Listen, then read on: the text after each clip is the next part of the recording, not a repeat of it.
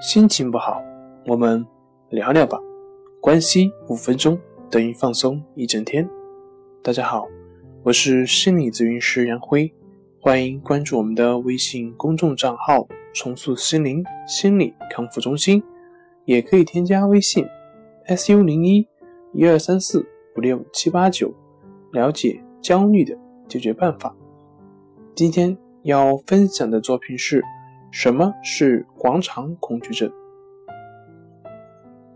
广场恐惧症从文字上看，意思是害怕集市或者是空旷的地方。从专业的角度来看，它是指对某种处境的期待性焦虑和对那些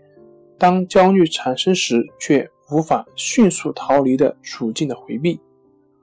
患者可对街道、广场、公共场所、高处或密室等处境恐惧，因此不敢出门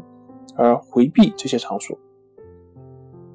广场恐惧症的患者很难做到排在银行的等待的队伍当中，在超市收款前排队，坐在剧场或教室中间，以及搭乘公共交通，比如公交、汽车、飞机等。有些人是在上述典型的场合中发生了一次惊恐发作后发展成为广场恐惧症的，有的则可能是由于某一次在某一场所感到不适而发展成为广场恐惧症的。广场恐惧症的男女发病率分别为 百分之三点八 和 百分之一点八， 发病高峰期是在二十多岁，